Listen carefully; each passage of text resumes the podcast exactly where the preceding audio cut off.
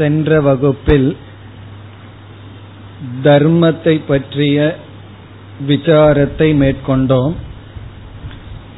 தர்மாத் பரம் நாஸ்தி, தர்மத்துக்கு மேல் மேலானது எதுவும் இல்லை. வியாவகாரிக இந்த உலகத்தில் நம்மை காப்பது தர்மம். நாம் உண்மையில் அதர்மத்துக்கு கண்டுதான் பயம் கொள்ள வேண்டும். காரணம், அதர்மம்தான் நமக்கு துயரத்தை கொடுக்கும். பலத்திலேயே உயர்ந்த பலம் அல்லது உண்மையான பலம் தர்மம் என்பதுதான். தர்மம் நம்மிடம் இருந்தால் அது பலம். தர்மம் இல்லாமல் வேறு எந்த பலம் இருந்தாலும் அது பலமல்ல. அது அறிவு பலமாக இருக்கலாம், பண பலமாக இருக்கலாம், உறவுகள் பலமாக இருக்கலாம். எந்த பலமும் பலமல்ல.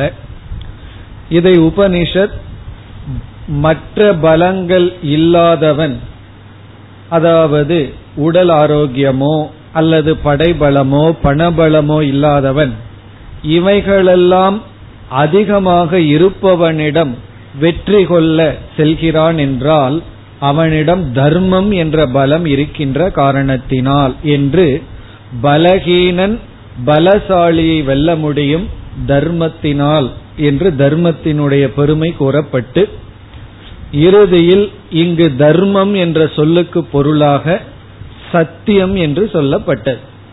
வாய்மைதான் தர்மம். உண்மை பேசுபவனை தர்மம் பேசுகிறான் என்றும், தர்மப்படி வாழ்பவனை உண்மைப்படி வாழ்கிறான் என்றும் மனிதர்கள் கூறுகிறார்கள் என்று தர்மத்தினுடைய லட்சணம், தர்மத்தினுடைய பெருமை அல்லது தர்மத்தை பற்றிய ரகசியத்தை நாம் பார்த்து முடித்தோம். இப்பொழுது நாம் பதினைந்தாவது மந்திரத்தினுடைய சாரத்திற்கு வருகின்றோம். முதல் அத்தியாயம் நான்காவது பகுதியில் பதினைந்தாவது மந்திரம். இந்த மந்திரத்தில் அமைந்துள்ள சாராம்சத்தை மட்டும் நாம் பார்க்கலாம். இதனுடைய அறிமுகத்தை சென்ற வகுப்பில் செய்தோம். இதில் மனுஷ்ய வர்ண சிருஷ்டி வருகின்றது. இதற்கு முன் தேவ வர்ண சிருஷ்டி வந்தது. தேவர்களுக்குள்ளும் பிராமண தேவர்கள், க்ஷத்ரிய தேவர்கள், வைசிய தேவர்கள், சூத்ர தேவர்கள் என்று படைக்கப்பட்டுள்ளார்கள். அதில் முதலில் பிராமண தேவன் படைக்கப்பட்டு அந்த பிராமண தேவனிடமிருந்து க்ஷத்ரிய தேவர்கள் வந்தார்கள். அந்த க்ஷத்ரிய தேவனிடமிருந்து வந்தது வைசிய தேவர்கள். வைசிய தேவர்களிடமிருந்து வருவது சூத்ர தேவர்கள். ஆகவே க்ஷத்ரிய வைசிய சூத்ரர்கள் சொரூபத்தில் பிராமண தேவர்கள் தான். அவர்களுடைய செயல் குணத்தின் அடிப்படையில் வைசிய க்ஷத்ரியன் என்ற பெயர் பெறுகிறார்கள். அதே போல மனிதர்களிடத்திலும் பிராமண தேவன் பிராமண மனிதர்களை படைக்கின்றார். இப்ப பிராமண மனிதன் தோன்றியதிலிருந்து அந்த பிராமண மனிதனிடமிருந்து க்ஷத்ரிய மனிதன் தோன்றுகின்றான். க்ஷத்ரிய மனிதனிடமிருந்து வைசிய மனிதன், பிறகு வைசிய மனிதனிடமிருந்து சூத்ர மனிதன். இப்ப மனிதர்களும் சுரூபத்தில் எல்லோரும் பிராமணர்கள் தான். எல்லோரும் நல்லவர்களே என்று சொல்வார்கள். எல்லோருமே பிராமணர்கள் தான். ஆனால் க்ஷத்ரிய வைசிய சூத்ரன் என்ற பெயர் குணத்தின் அடிப்படையில், கர்மத்தின் அடிப்படையில் அமைகின்றது.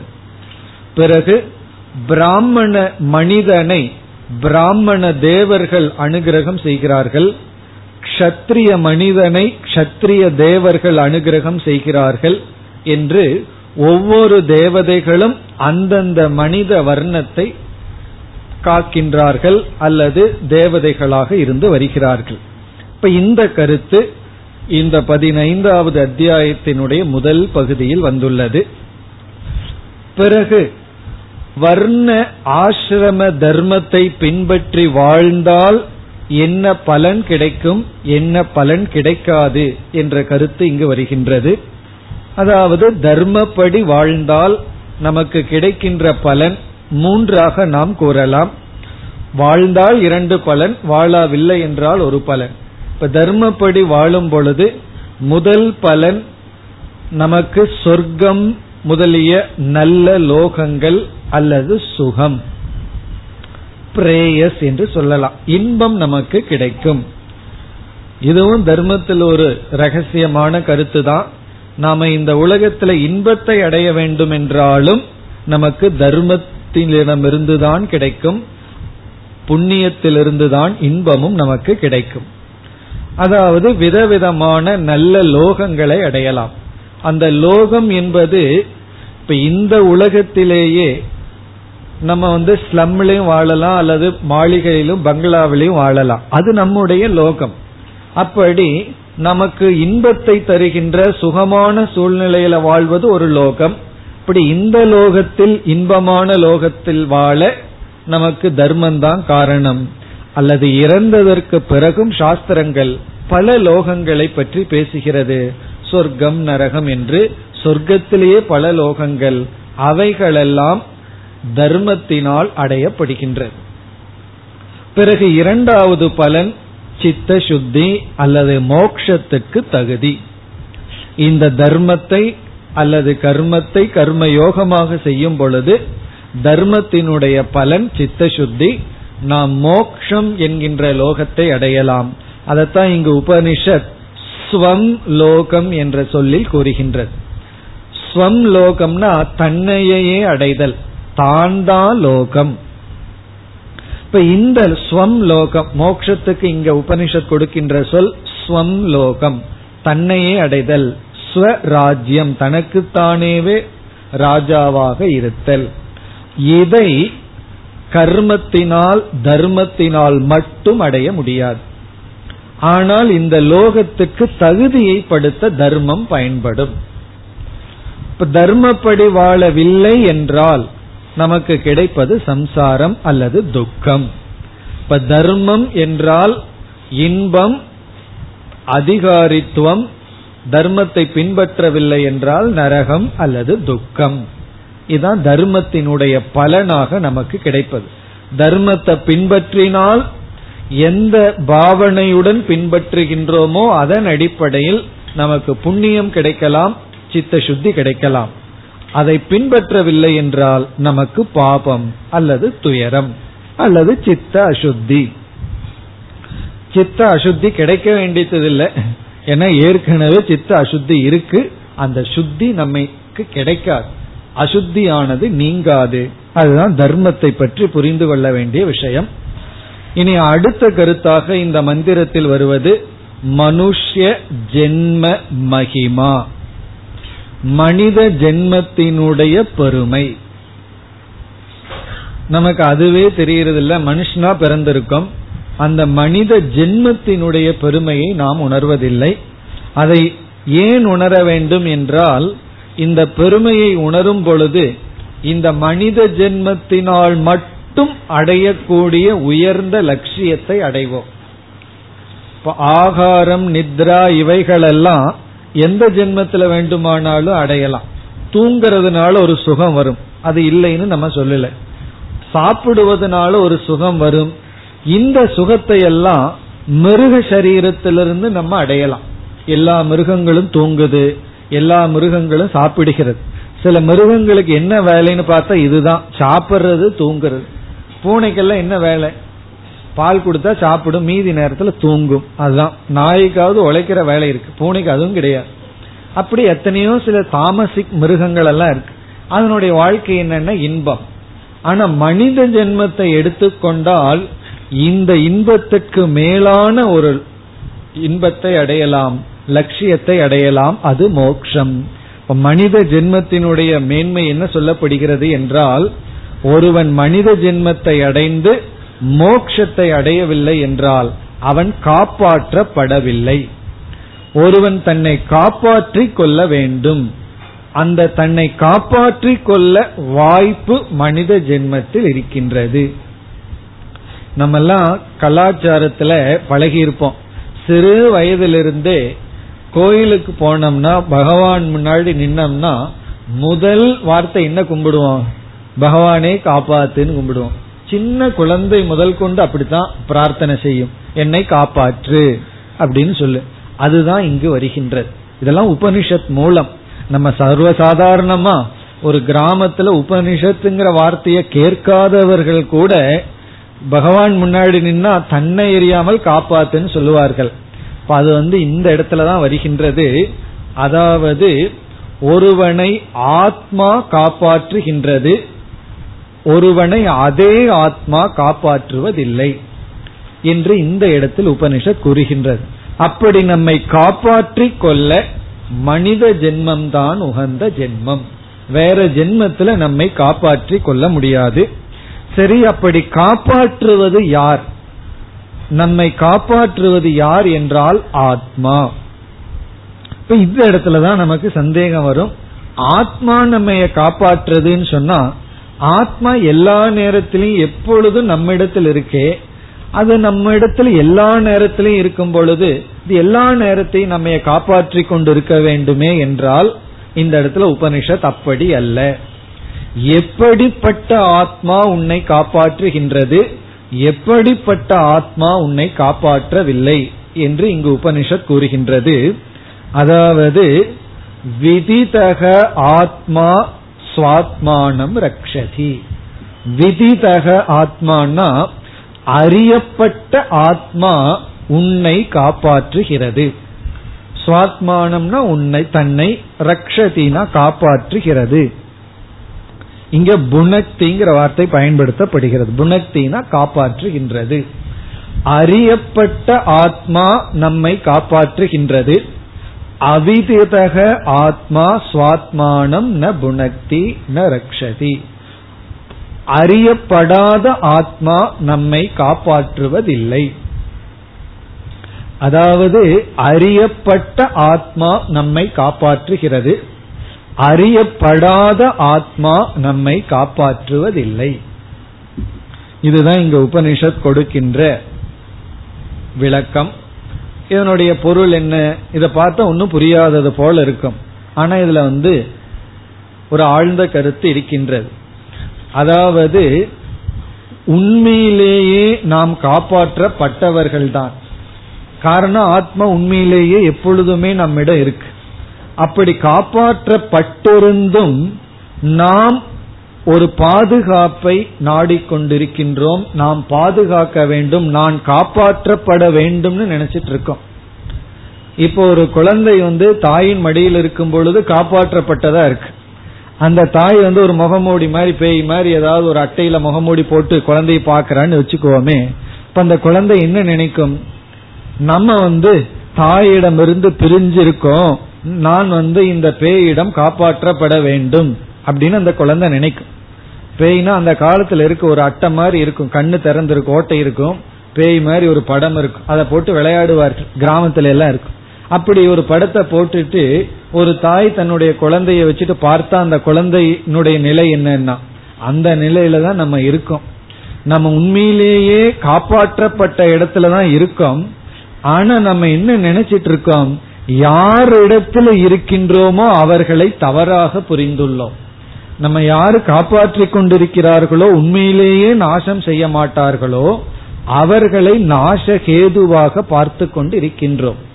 அதனால என்னன்னா யாரையோ பார்த்து எங்கேயோ பார்த்து என்னை காப்பாற்றுங்கள்னு சொல்லி காப்பாற்றப்பட வேண்டும் என்கின்ற பாவனையில இருக்கும். இப்ப சிறு குழந்தையிலிருந்தே நமக்கு என்ன ட்ரைனிங் கொடுக்கப்பட்டிருக்குன்னா காப்பாற்றணும் காப்பாற்றணும் காப்பாற்றணும். இப்ப நம்ம ஒரு ஏதோ டேஞ்சர்ல இருக்கோம் இருக்கோம்ங்கிற எண்ணத்துலதான் இருந்து கொண்டு இருக்கின்றோம். அதற்கு காரணத்தை இங்கு உபனிஷத் கூறுகின்றது. என்ன காரணம்னா அந்த குழந்தைக்கு நாம் யாரு மடியில் இருக்கிறோம்ங்கிற ஞானம் இல்லை. அதனால அது வந்து காப்பாற்றப்படாதது போல், அது ஏதோ ஒரு அபாயத்தில் இருக்கிறது போல் உணர்கின்றது. அதே போல ஆத்மா அறியப்படவில்லை என்றால், அது முழுமையாக அறியப்படவில்லைன்னா பரவாயில்ல, அதனுடைய அறியாமை அனாத்மாவை ஆத்மாவாக அறியப்பட்டதாகிவிட்டது.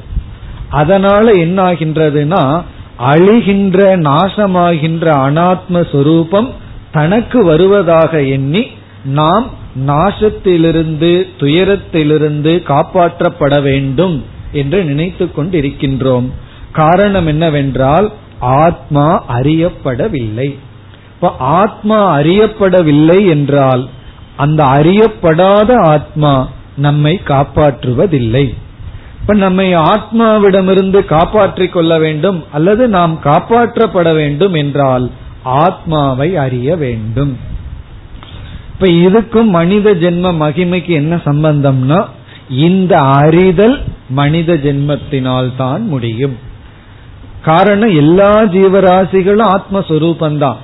ஆனால் தான் ஆத்மா என்ற அறிவை வேற ஜீவராசிகளினால் அறிய முடியாது, மனித ஒருவனால் மட்டும் அறிய முடியும்.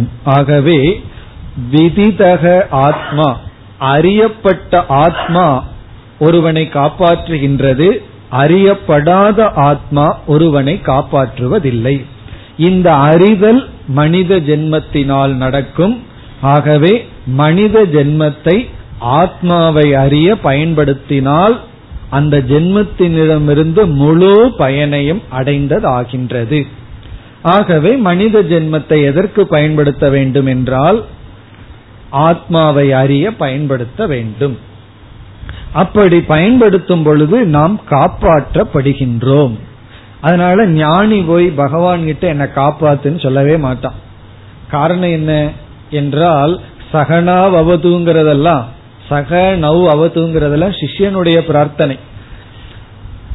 குருவனுடைய பிரார்த்தனை வந்து ஒன்லி கிராட்டிடியூடு தான், ஏதோ ஞானம் கிடைச்சதுன்னு ஒரு மகிழ்ச்சியே தவிர அங்க வந்து ஒரு வேண்டுதல் இருக்காது. இதை தெரிஞ்சிட்டு இனிமேல் நாளைக்கு நான் கோயில்ல போய் காப்பாத்துன்னு பகவான் கிட்ட கேட்க மாட்டேன்னு சொல்லக்கூடாது.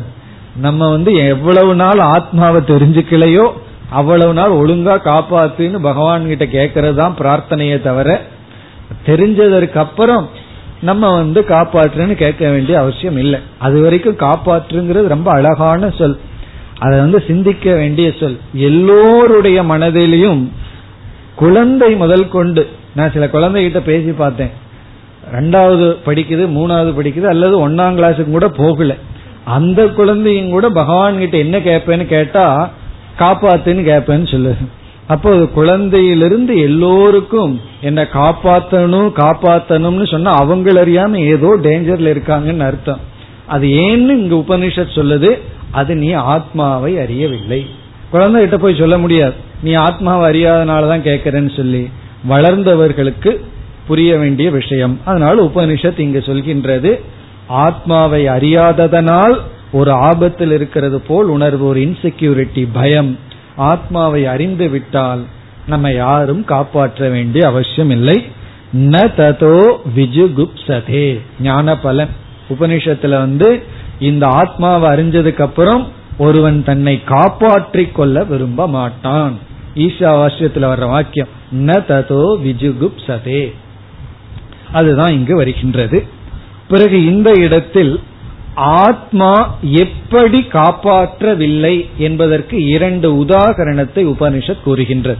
இந்த மந்திரத்தில் ரெண்டு எக்ஸாம்பிள், எப்படி ஆத்மா நம்மை காப்பாற்றவில்லை, நாம் புரிந்து கொள்ளவில்லை என்றால் நம்மால் புரிந்து கொள்ளப்படாத ஆத்மா நம்மை எப்படி காப்பாற்றவில்லைங்கிறதுக்கு முதல் உதாரணம் வந்து, வேதத்தை நாம் உச்சரித்தால், சாண்டிங் செய்தால் புண்ணியம் வரும்னு சாஸ்திரம் சொல்லுது. இப்ப வேதம் புஸ்தகம் நம்ம கிட்ட இருக்கு, அல்லது வேத ஞானம் நம்ம கிட்ட இருக்கு. புஸ்தகம்ங்கிறது இந்த காலத்துல, அந்த காலத்துல வந்து அவர்களுடைய மெமரி தான் புக்கே. நம்ம வந்து எப்படி லைப்ரரின்னு புக்கு வெளியே வச்சிருக்கோம், அந்த காலத்துல லைப்ரரி என்ன தெரியுமா, அவரவர்களுடைய சித்தம் தான் லைப்ரரி. மனசுக்குள்ள படிச்சு மனப்பாடம் பண்ணி வச்சிருப்பார்கள். எப்ப வேணும்னாலும் நம்ம புக் எடுத்து ரெஃபர் பண்றது போல அவங்க மெமரியிலிருந்து எடுத்து சொல்லுவார்கள். அப்படி ஒருவர் வந்து வேதத்தை மனப்பாடம் பண்ணி வச்சிட்டார்.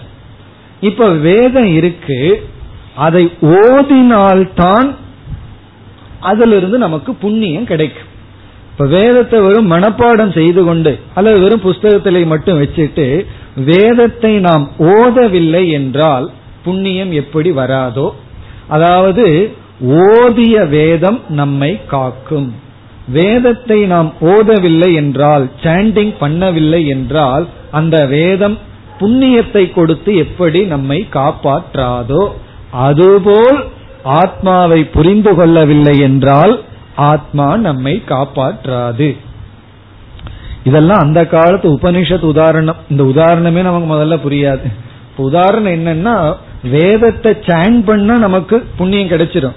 வேதம் நமக்குள்ள ஸ்டாக்கா இருக்கு, ஆனா நம்ம அதை பயன்படுத்தல, அதை நம்ம வாயில ஓதவில்லைன்னா புண்ணியமும் வராது, அந்த வேதமும் நம்மை காப்பாற்றாது. அப்படி நாம் ஆத்மாவை அறியவில்லை என்றால் அது நம்மை காப்பாற்றாது. அதாவது உச்சரிக்காத வேதம் ஒருவனை எப்படி காப்பாற்றுவதில்லையோ அதுபோல் அறியப்படாத ஆத்மா ஒருவனை காப்பாற்றாது. இது முதல் உதாரணம். இரண்டாவது எக்ஸாம்பிள் வந்து, ஒருவர் யாகம் பண்றதுக்காக எல்லா விதமான ஏற்பாடுகளையும் செய்கிறார். இந்த ஒரு யாகம் பண்ணணும்னா சாதாரண வேலை அல்ல, என்னென்னமோ கொண்டு வான்னு சொல்லுவார்கள். கோமயம் கொண்டு வா, அது கொண்டு வா, இது கொண்டு வான்னு சொல்லி இப்படி யாகத்துக்கான விஷயங்களை எல்லாம் சேகரிக்கிறதுங்கிறது ஒரு பெரிய விஷயம். இந்த குச்சி கொண்டு வா, அந்த சமீத் கொண்டு வான்னு சொல்லுவார்கள். அப்படி தேவையானது எல்லாம் முன்னாடி கொண்டு வந்து வச்சாச்சு. யாகத்தை ஸ்டார்ட் பண்ணணும், அவ்வளவுதான். அது வரைக்கும் உழைப்பு ரொம்ப இருக்கு. யாகம் பண்றது அது இருபது நிமிஷம் இருக்கலாம், ரெண்டு மணி நேரம் ஆகலாம், மூணு மணி நேரம் ஆகலாம், அது குறைவான நேரம் தான். அதற்கான சேர்க்கை நேரம் இருக்கு, அது ரொம்ப அதிகம். அதையெல்லாம் ஒருவர் பண்ணிட்டு யாகத்தை மட்டும் ஆரம்பிக்கலன்னு வச்சுக்கோமே, அப்ப அது என்னன்னா ஆரம்பிக்காத கர்மம். இப்ப ஆரம்பிக்கப்படாத கர்மம் எப்படி நமக்கு பலனை கொடுக்கும்? பலனை கொடுக்காது, புண்ணியத்தை கொடுத்து அதை நம்மை காப்பாற்றாது. ஆகவே இரண்டாவது உதாரணம், ஆரம்பிக்காத கர்மம் நமக்கு எப்படி புண்ணியத்தை கொடுத்து உதவி செய்யாதோ அது போல. சில பேர் வந்து என்ன செய்தா பிரயோஜனமோ அதை செய்யறதுக்கு முன்னாடி விஷயத்தையெல்லாம் செய்துட்டு இருப்பார்கள், அதை மட்டும் செய்ய மாட்டார்கள். யாகத்துக்கு தேவையான எல்லா வேலையும் பண்ணிட்டு யாகம் பண்ண மாட்டார்கள். அதே போல வந்து தியானம் அப்படித்தான்.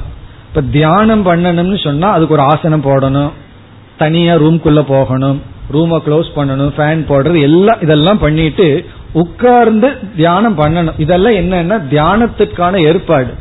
சில பேர் எல்லா ஏற்பாடும் பண்ணி விடுவார்கள், தியானத்தை மட்டும் பண்ண மாட்டார்கள். அப்படி தியானத்துக்கான ஏற்பாடு பண்ணியாச்சு, தியானம் கிடையாது. அதே போல சமைக்கிறது அப்படித்தான்.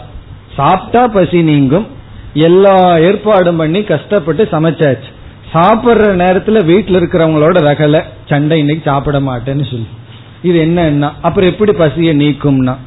அப்படி நம்ம வாழ்க்கையில பார்த்தோம்னா எதை முக்கியமா செய்யணுமோ அதுக்கு முன்னாடி செய்ய வேண்டியதை செஞ்சிருவோம், அதை செய்யாம சில சமயம் விட்டு விடுவோம். ஒரு குழந்தை எப்படித்தான் படிச்சிட்டு இருந்தது பிகாம், பிறகு ஏதோ கோபத்துல பெற்றோர் இடத்துல சண்டை போட்டுட்டு நான் எக்ஸாமுக்கு போக மாட்டேன்னு சொல்லி, ஏதோ வேண்டான்னு சொல்லி விட்டார்கள், எக்ஸாமுக்கு போக மாட்டேன்னு. இப்ப இவ்வளவு நேரம் எக்ஸாமுக்காகத்தான் படிச்சுட்டு கடைசி நேரத்துல அதை செய்யலினா பலன் எப்படி கிடைக்கும்? அதே போல ஒரு கர்மத்துக்கான ஏற்பாடை பண்ணிட்டு அந்த கர்மத்தை செய்யவில்லை என்றால் அந்த கர்மம் எப்படி பலன் தராதோ அதுபோல ஆத்மாவை அறியவில்லை என்றால் அந்த ஆத்மா நம்மை காப்பாற்றாது. ரெண்டு உதாரணம் அவ்வளவுதான். இங்க என்ன கருத்துனா, உன்னுடைய ஆத்மாவே உன்னை காப்பாற்றும் இந்த ஆத்மாவை புரிந்து கொண்டால். இதை நம்ம பிராக்டிக்கலா புரிந்து கொள்ளலாம். இந்த எக்ஸாம்பிள இப்ப வந்து ஒருவர் ஒரு வார்த்தையை சொல்றார், அந்த வார்த்தையை கேட்டு நம்ம துயரப்படுறோம். சில சமயம் அதே வார்த்தையை சொல்றார், அதே சூழ்நிலையில் சொல்றார், அது நமக்கு துயரத்தை கொடுக்கல, சாதாரணமா எடுத்துக்கிறோம். எப்படி இது நடக்குது? ஒருவர் நம்ம நிந்தனை செய்து அவமானப்படுத்தி ஏதோ நம்ம கஷ்டப்படுற மாதிரி வார்த்தையை சொல்றார், புரிஞ்சுக்காம சொல்றார். ஒரு சமயம் நமக்கு அது துயரத்தை கொடுக்குது, ஒரு சமயம் துயரத்தை கொடுப்பதில்லை. எப்பொழுது என்றால் அவர் புரிந்து கொள்ளவில்லை என்பதை நாம் புரிந்து கொண்டால் அந்த வார்த்தை நமக்கு துயரத்தை கொடுப்பதில்லை, அது நம்ம காப்பாற்றிடுது. என்ன எது நம்ம காப்பாற்றுச்சுன்னா அவரை நம்ம புரிஞ்சுட்டோம், அதனால காப்பாற்றியது அவருடைய வார்த்தை. என்ன புரிஞ்சுட்டோம்னா நீ புரியாம உளறிட்டு இருக்கிற அப்படிங்கறத புரிஞ்சுட்டோம். அது புரியலன்னு வச்சுக்குவோமே, பிறகு அது என்ன, அந்த வார்த்தை நம்மை காப்பாற்றாது, நம்மை அது துயரப்படுத்தும். அப்படி இந்த உலகத்துல பார்த்தோம்னா எதெல்லாம் நம்ம காப்பாற்றவில்லையோ, எதெல்லாம் நமக்கு துயரத்தை கொடுத்து டேமேஜ் பண்ணுதோ அங்க ஏதோ ஒரு இடத்துல அறியாமை மறைந்திருக்கு. அறியாம இருள் அது மறைந்திருக்கும். அறிவு வந்து விட்டால் அது நம்மை காப்பாற்றி விடும். எதுனா அந்த அறிவு நம்மை காப்பாற்றி விடும். இது ஒரு பிராக்டிக்கல் எக்ஸாம்பிள். அதே போல ஆத்மஸ்வரூபம் நித்தியம் என்று புரிந்து கொண்டால் எனக்கு மரணம்ங்கிற பயம் நமக்கு கிடையாது. இப்ப மரணம்ங்கிற பயம் ஏன் வருதுன்னா அனாத்மாவினுடைய மரணத்தை ஆத்மாவுக்கு நம்ம நினைக்கிறோம். நான் ஆத்மா நித்திய சொரூபின்னு புரிஞ்சிட்டோம்னா, சத் சுரூபம்னு புரிஞ்சிட்டோம்னா, அந்த ஆத்மா நமக்கு மரண பயத்திலிருந்து நம்மை காக்கின்றது. அப்படி புரிந்து கொண்ட ஆத்மா நம்மை காக்கின்றது, புரிந்து கொள்ளாத ஆத்மா நம்மை காப்பாற்றுவதில்லை, சம்சாரத்தை கொடுக்கின்றது. இது இந்த பகுதியினுடைய அடுத்த கருத்து. இனி இறுதியில் இந்த பகுதியினுடைய கருத்து வந்து ஒரு முக்கியமான வாக்கியம் வருது, அடிக்கடி சங்கரர் கோட் பண்ணுவது, ஆத்மானமேவ லோகம் உபாசீத. இந்த மந்திரத்துல கடைசியில் இருந்த மூன்றாவது வரி, ஆத்மானமேவ லோகம் உபாசீத. இப்ப இதற்கு முன்னாடி உபனிஷத் என்ன சொல்லியது? ஆத்மாவை புரிஞ்சிட்டா புரிஞ்சிட்ட ஆத்மா நம்மைய காப்பாற்றியதுன்னு சொன்னியது. சரி, ஆத்மாவை எப்படி புரிஞ்சுக்கிறது? ஆத்மாவை எவ்விதம் அறிய வேண்டும்? அதற்கு ஒரு வாக்கியம், ஆத்மானம் என்றால் ஆத்மாவை, லோகம் என்றால் இந்த இடத்தில் பிரகாசஸ்வரூபம். ஆத்மாவை லோகம் இதி பிரகாசஸ்வரூபம் என்று உபாசீத அறிய வேண்டும். ஆத்மாவை அறிவு சொரூபமாக அறிய வேண்டும். இப்படி ஆத்மாவை புரிந்து கொள்ள வேண்டும். இது வந்து சாக்ஷாத் ஆத்மஸ்வரூபம், ஆத்ம ஞானம் இங்கு சொல்லப்படுகிறது. எப்படி ஆத்மா இத்தேவ உபாசீதங்கிறது வித்யா சூத்திரமோ அதுபோல இது ஒரு சூத்திரம்தான். ஆத்மானம் லோகம் உபாசீத, பிரியம் உபாசீத. இதற்கு முன்னாடி பார்த்தோம் ஆத்மாவை பிரிய சொரூபமாக அறிய வேண்டும், பிரியம்னா ஆனந்த சொரூபமாக ஆத்மாவை உணர வேண்டும்னு பார்த்தோம். இந்த இடத்துல பிரகாசஸ்வரூபமாக அறிய வேண்டும். இது வந்து ஆத்மஸ்வரூபம் இங்கு சொல்லப்படுகின்றது. இப்ப இந்த இடத்துல நம்ம புரிந்து கொள்ள வேண்டியது, ஆத்மா அனைத்தையும் பிரகாசிக்கின்ற சாட்சி சொரூபம், அசங்க சொரூபம். ஏன்னா இந்த பிரகாசத்துக்கு அசங்கம்ங்கிற ஒரு தன்மை இருக்கு. ஒளியானது பொருளை வியாபிச்சு அந்த பொருளை விளக்குது, ஆனா பொருளினுடைய தோஷங்கள் எல்லாம் அந்த ஒளியில் படுவதில்லை. இப்ப சூரியனுடைய பிரகாசம் சாக்கடையிலையும் விழுகின்றது, கங்கையிலையும் விழுது. கங்கையில விழுந்து கங்கையை விளக்குகிறது, சாக்கடையில வியாபித்து சாக்கடையை விளக்குது. ஆனா சூரியன் இரண்டாலும் பாதிக்கப்படுவதில்லை. அப்படி ஆத்மா பிரகாசமாக இருந்து அனாத்மாவை விளக்குகின்றது. அந்த அனாத்மாவினுடைய தர்மம் ஆத்மாவுக்கு வருவதில்லை. இது வந்து ஆத்ம ஞான சொரூபம். இனி இந்த மந்திரத்தினுடைய கடைசி பகுதி, இப்படி ஆத்மாவை ஒருவன் புரிந்து கொண்டால் அவனுக்கு கிடைக்கின்ற பலன் என்ன? ஆத்ம ஞான பலம். ஆத்ம ஞான பலன் என்ன? சோஷ்ணுதே சர்வான் காமான்னு உபனிஷத்துல சொன்னது போல இங்க பலன் சொல்லப்படுகிறது. இப்ப இப்படி ஒருவன் ஆத்மாவை உணர்ந்து விட்டால் அவன் அடைகின்ற பலன் சர்வாத்ம பாவக, அனைத்துமாக ஆகின்றான், எந்த குறையும் அவனுக்கு இல்லை. தன்னை காப்பாற்றுங்கள் என்று சொல்ல மாட்டான். எல்லோருக்குமே இதுதான், தன்னை காப்பாத்திக்கணுங்கிற ஆசை இருக்கே, அதுதான் சம்சாரம், அது எல்லோருக்கும் இருக்கு.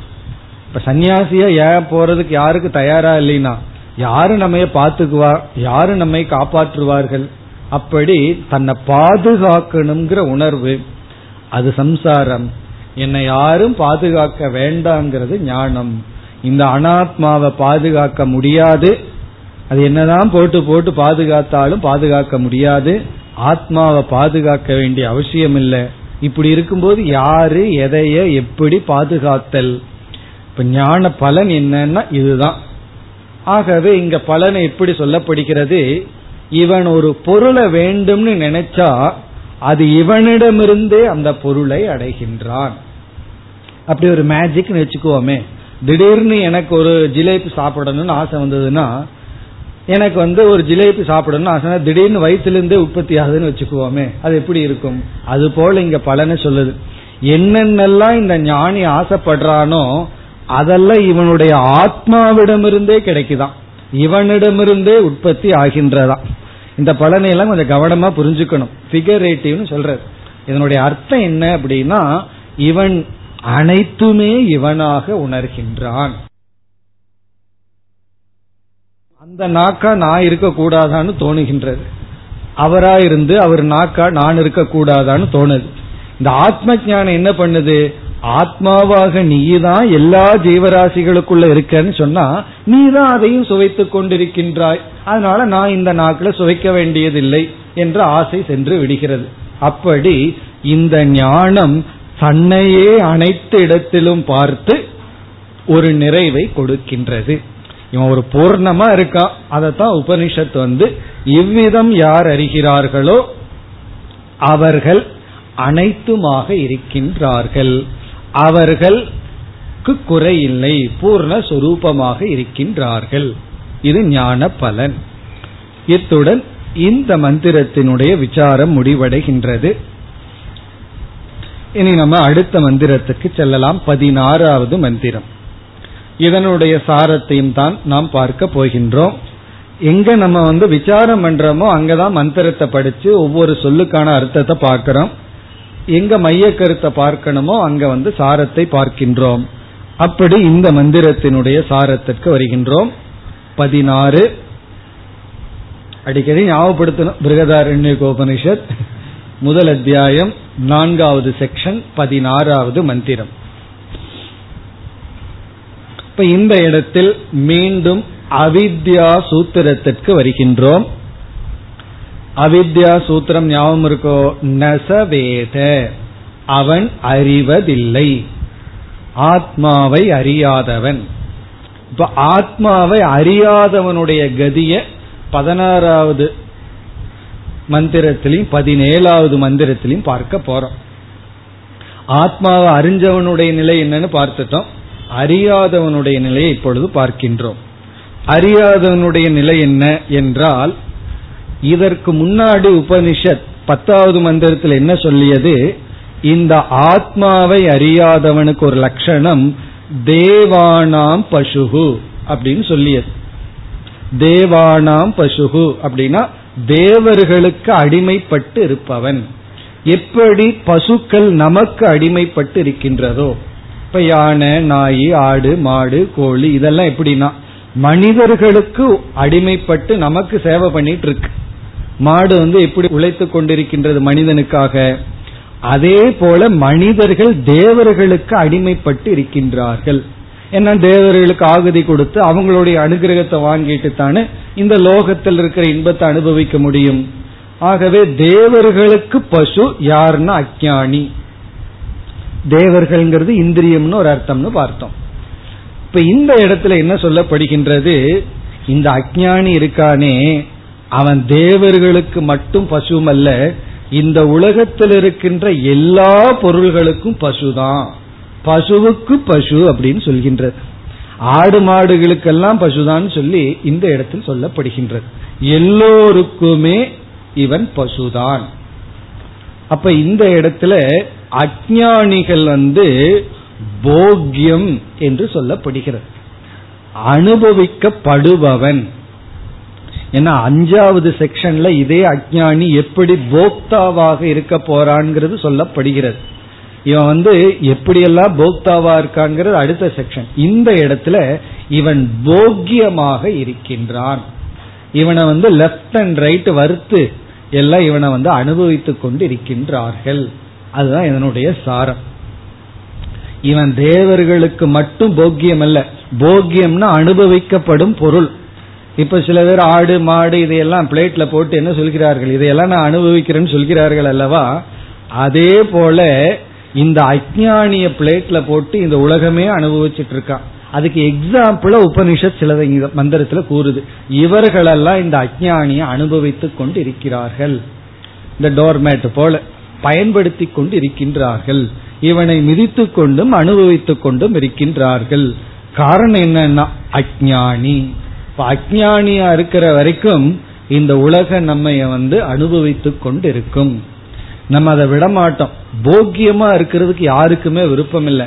என்ன நீ என்ன நினைச்சிட்டு இருக்க, என்ன நீ யூஸ் பண்ற, என்ன அட்வான்டேஜா எடுத்துக்கிறன்னெல்லாம் நம்ம சொல்றோம் அல்லவா, என்ன பயன்படுத்திக்கிறார்கள் அப்படியெல்லாம் நம்ம சொல்லுவோம். என்ன வேணுங்கும் போது பயன்படுத்திக்கிறான், வேண்டாத போது விட்டுறான்னு சொல்றோம். இங்க உபநிஷத் சொல்லுது, நீ அஞ்ஞானியா இருக்கிற வரைக்கும் உன்னை எல்லாம் பயன்படுத்தி கொண்டுதான் இருப்பார்கள். நீ வந்து சொல்லாத என்ன யூஸ் பண்ணிக்கிறான்னு சொல்லாத, எல்லாமே உன்னை யூஸ் பண்ணிட்டு தான் இருப்பார்கள். காரணம் என்னன்னா நீயே யூஸ் பண்ற மாதிரி உன்னை வைத்து கொண்டு இருக்கின்றாய். அப்போ அஞ்ஞானியா இருக்கிற வரைக்கும் எல்லோருமே நம்மை அனுபவித்து கொண்டு இருப்பார்கள். நம்ம வந்து அனுபவிக்கப்படும் பொருளாக ஒரு போக்கியமாக இருப்போம்.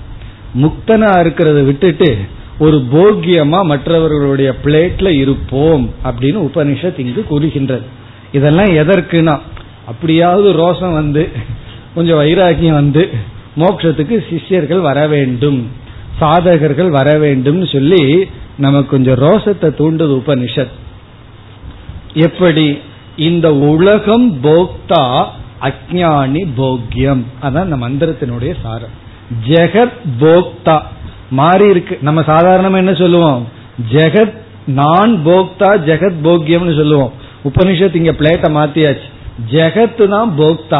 இந்த உலகத்தில் இருப்பவர்கள் எல்லாம் போக்தா, அனுபவிப்பவன்.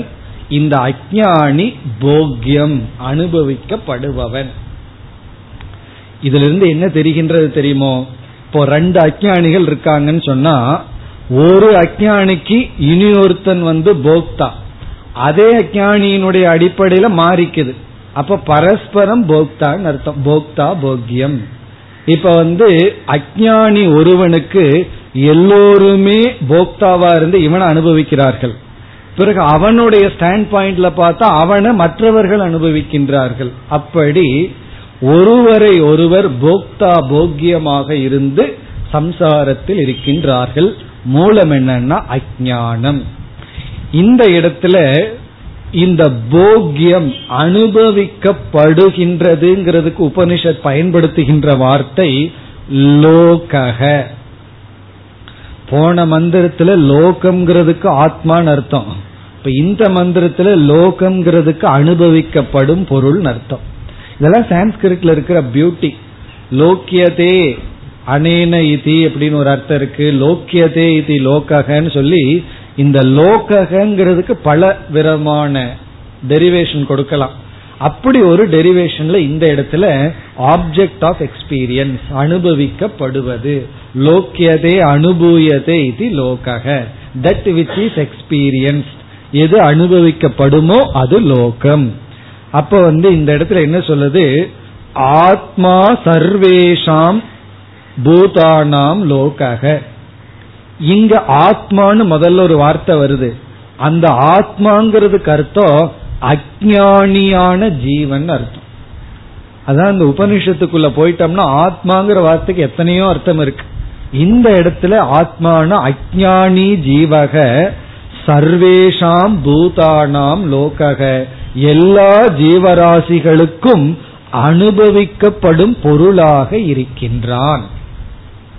நம்ம யோசிச்சு பார்ப்போம், வச்சுக்கோமே நம்ம ஒருத்தர் பிளேட்ல போட்டு சாப்பிட்டா எப்படி இருக்கும்னா, அதுதான் உபனிஷத் சொல்லுது. அதாவது நம்மை இந்த உலகமே அனுபவித்து கொண்டு இருக்கின்றது ஒரு ஜட பொருள் போல. காரணம் என்னன்னா அஞ்ஞானம், அஞ்ஞானத்தினால். பிறகு எப்படி யாரெல்லாம் அனுபவிக்கிறார்கள் ஒரு லிஸ்ட் இந்த மந்திரம் கொடுக்கின்றது. இந்த அஞ்ஞானி எப்பொழுது தேவர்களுக்காக யாகம் செய்து கொண்டிருக்கின்றானோ அப்பொழுது தேவர்கள் இவனை அனுபவிக்கின்றார்கள். நம்ம தேவர்களுக்காக யாகம் பண்ணும் பொழுது நம்ம சர்வெண்ட் போல அவர்களுக்கு ஆகுதி கொடுக்கிறோம். அவர்கள் எஜமானனா இருந்து நம்மை அனுபவிக்கிறார்கள், நம்ம சர்வெண்ட் ஆயிடுறோம். பிறகு வந்து எப்பொழுது வேதத்தை ஓதிக்கொண்டிருக்கின்றோமோ அப்பொழுது ரிஷிகள் நம்மை அனுபவிக்கின்றார்கள்.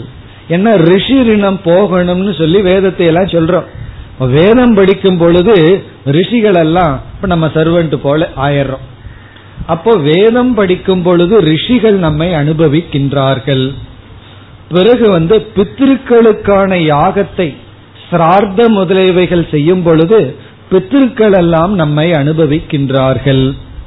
இப்படியே வரிசையா வந்து கொண்டிருக்கின்றது. அதே போல வீட்டுக்கு ஒரு கெஸ்ட் வர்றான், அதுவும் வேற உபநிஷத்துங்க சொல்லியாச்சு. வீட்டுக்கு ஒரு விருந்தினர் வரும் பொழுது அவர்களை உபசரிக்கும் பொழுது அவர்கள் நம்மை அனுபவிக்கின்றார்கள். அது நமக்கு நல்லா தெரியும்.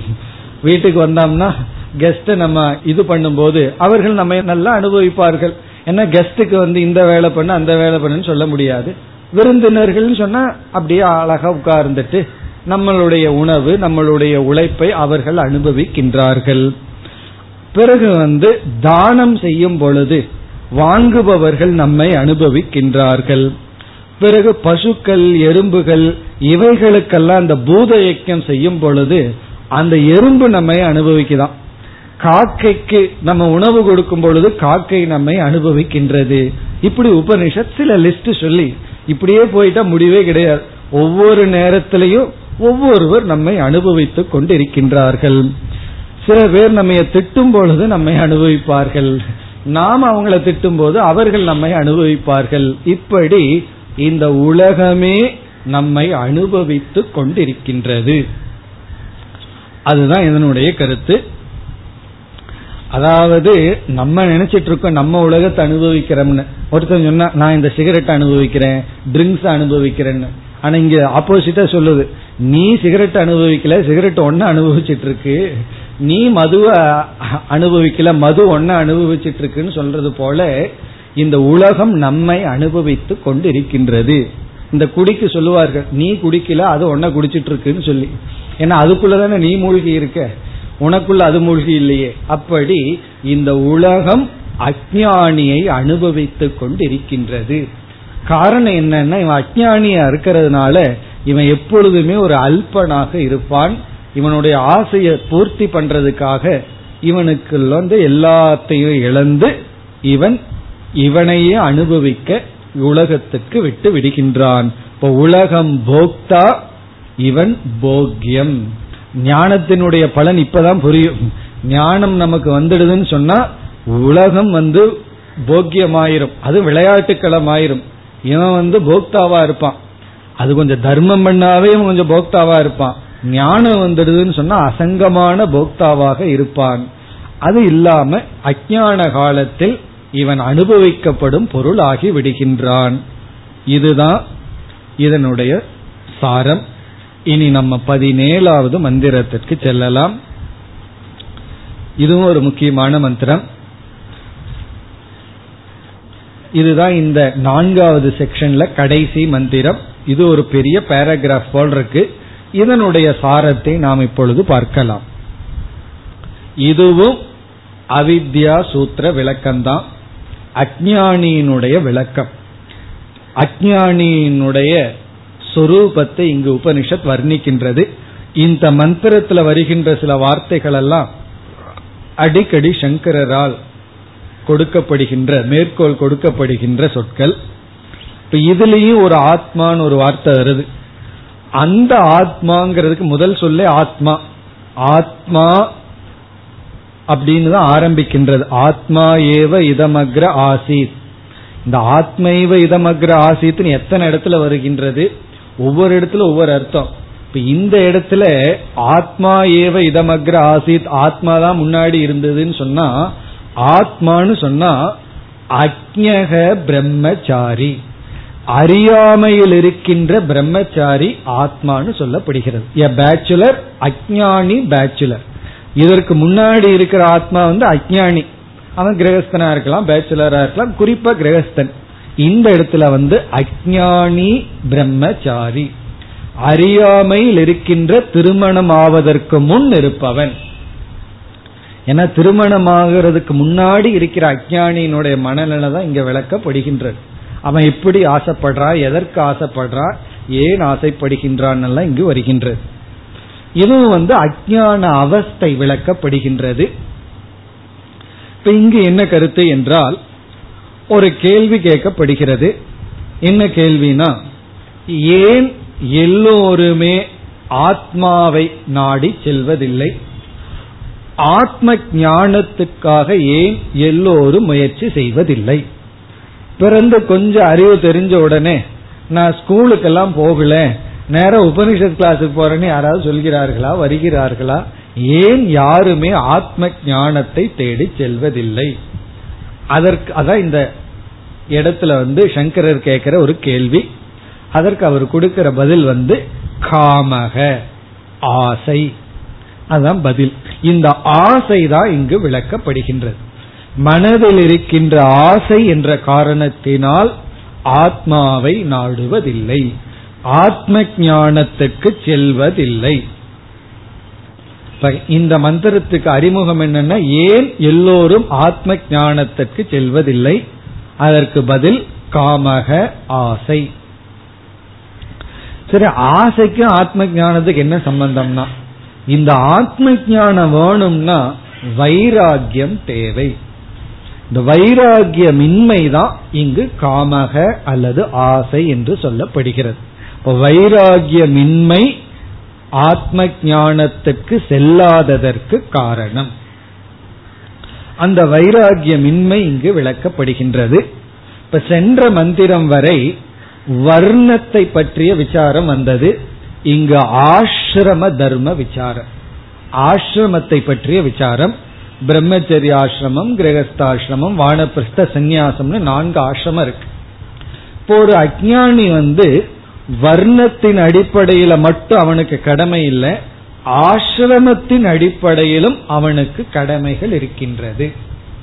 இப்ப பிரம்மச்சாரியா இருந்தா அதுக்கு தகுந்த டியூட்டி இருக்கு, ஃபேமிலி மேன் ஆயிட்டான்னா அதற்கு தகுந்த டியூட்டி, வானப்பிரஸ்த ஆசிரமத்துக்கு போனா அதற்கு தகுந்த கடமைகள்.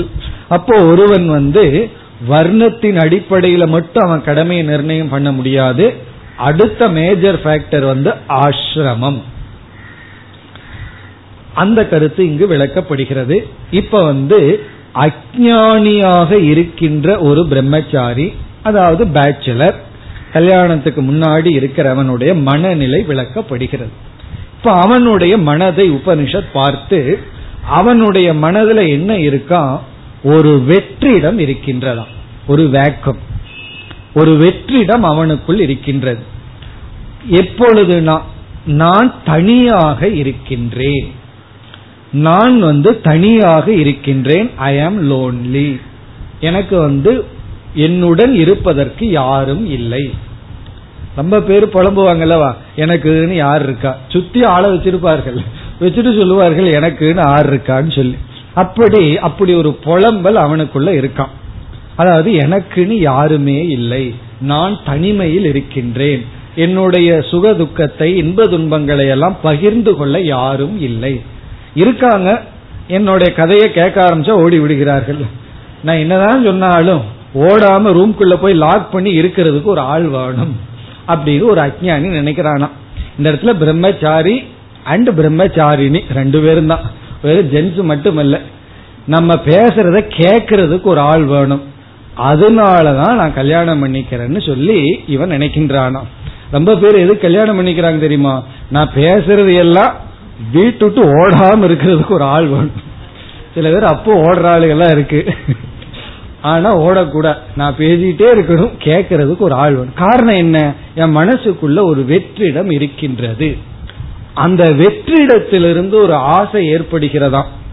முதல் வரிய பாருங்க, ஜாயா மே ஸ்யாத் சக அகாமயத. சக பிரம்மச்சாரி, அந்த பிரம்மச்சாரிக்குள்ள ஒரு ஆசை வந்துதான். என்ன ஆசை, மே எனக்கு, ஜாயா ஸ்யாத், ஜாயானா மனைவி, ஸ்யாத்னா இருக்கட்டும், எனக்கு மனைவி வேண்டும். உபனிஷத்து வந்து ஒரு ஜெண்டர்ல தான் சொல்லி இருக்கு, நம்ம இது புரிஞ்சுக்கணும்.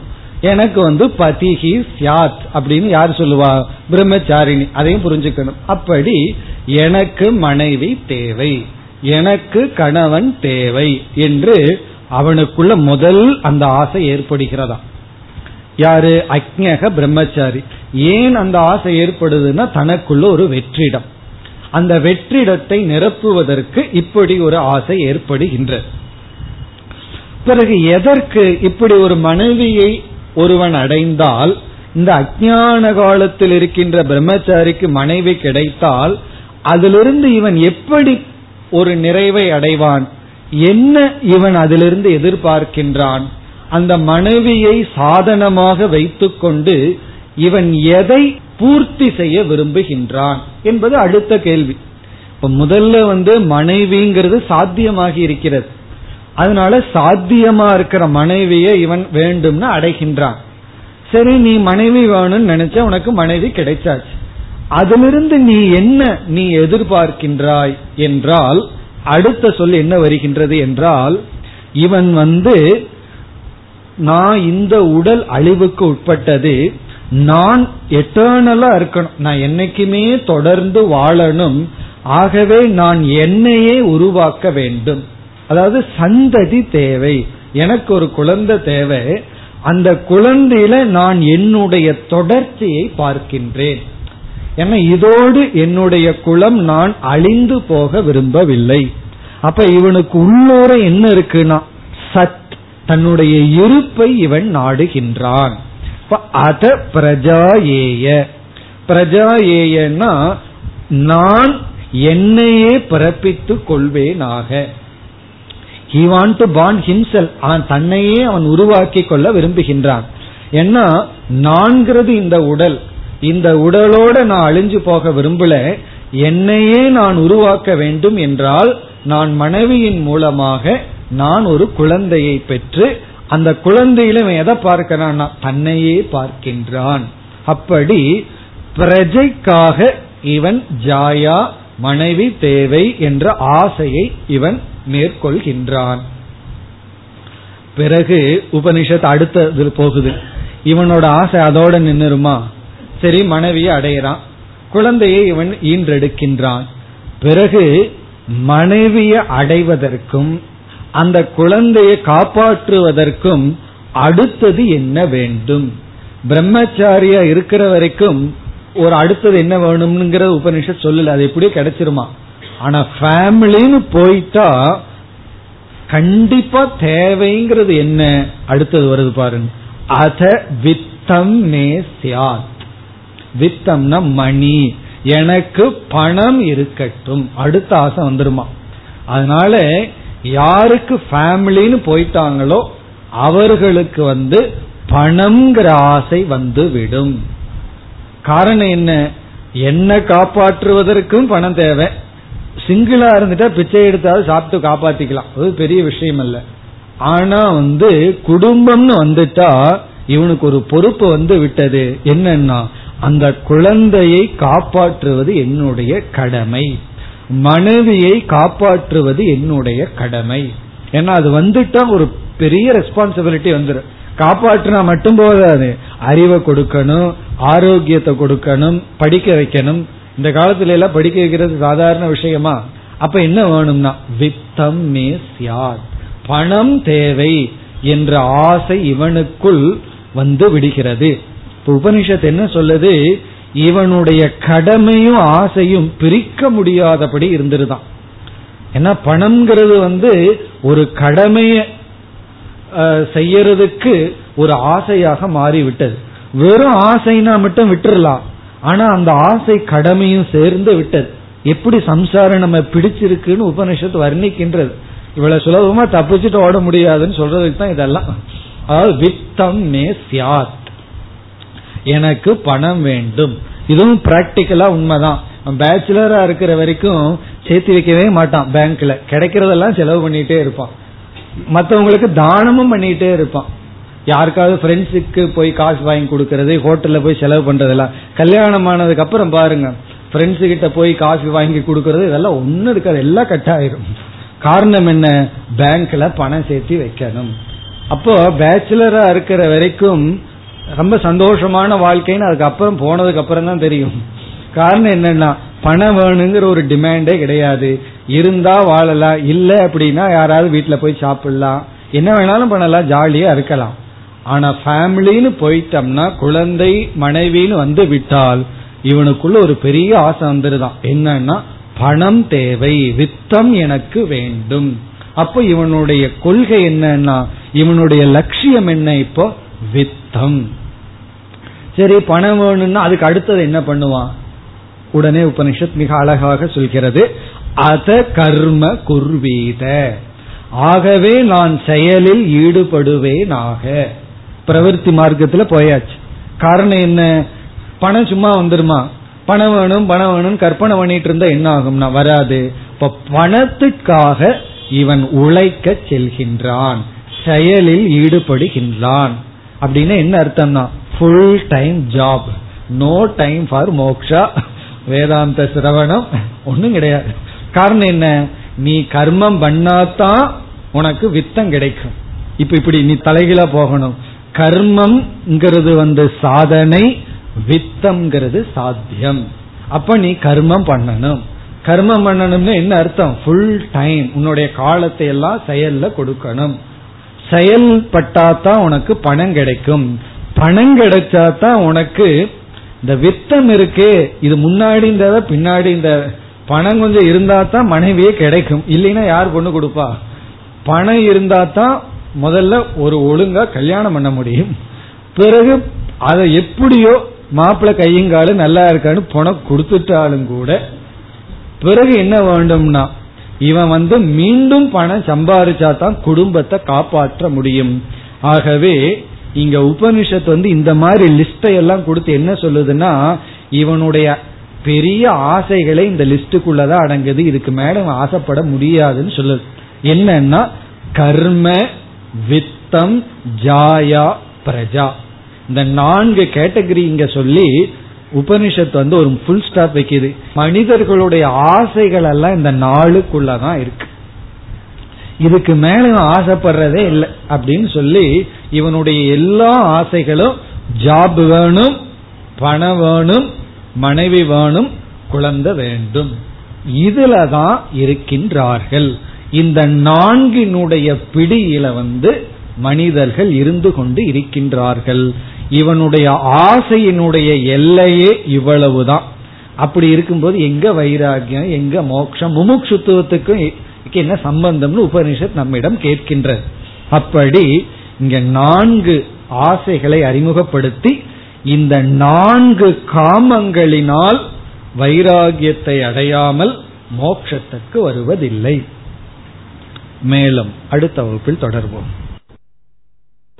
ஓம் பூர்ணமத பூர்ணமிதம் பூர்ணாத் பூர்ணமுதச்யதே பூர்ணஸ்ய பூர்ணமாதாய பூர்ணமேவாவசிஷ்யதே. ஓம் சாந்தி சாந்தி சாந்தி.